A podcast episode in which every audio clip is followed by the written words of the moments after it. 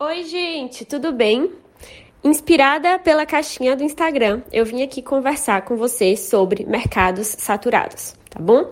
A pergunta na caixinha era: Cissa, você acha que tal mercado está saturado ou ainda vai ter crescimento? Eu não vou nem dizer qual foi o mercado específico que a pessoa perguntou, porque não é o que vai fazer a diferença, tá bom? Aqui a gente vai falar sobre todos os mercados.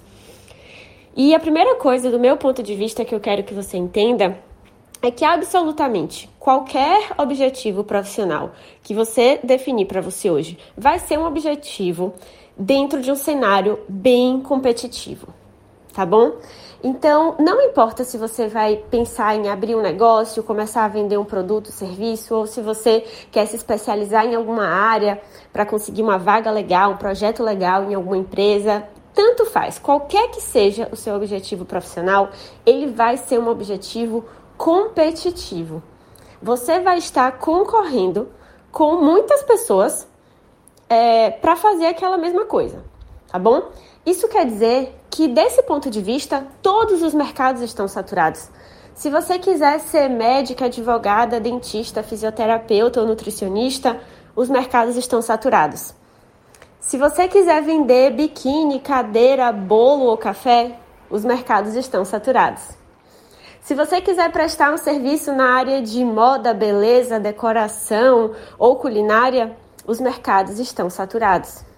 Se você quer conseguir um emprego numa empresa de contabilidade, tecnologia ou design, os mercados estão saturados. E já que todos os mercados estão saturados, o que vai definir a sua escolha não é aquele mercado de menor competitividade, aquele mercado mais fácil, aquele mercado que eu vou conseguir uma oportunidade legal só porque não tem mais ninguém ali. Não, isso não é um critério de escolha profissional.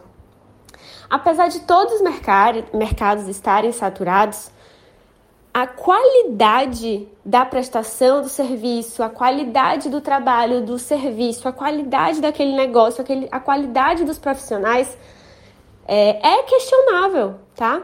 Ainda é questionável.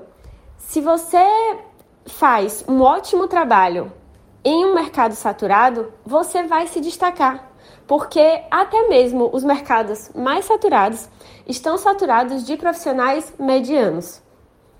Tá bom? Então, o que vai fazer você escolher o seu mercado de atuação profissional não é se ele é mais fácil ou mais difícil é o quanto que eu vou conseguir me dedicar a ponto de me destacar, a ponto de me destacar, já que todos os mercados são saturados.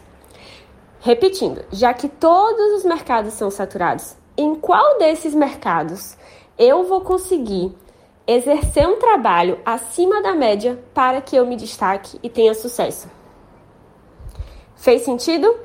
Essa é a principal lógica sobre mercados saturados. Se você ouviu esse áudio até aqui, gostou desse assunto, me manda mensagem lá no Instagram que eu posso continuar falando mais dele. Eu posso trazer outros áudios que vão ajudar a gente nesse assunto.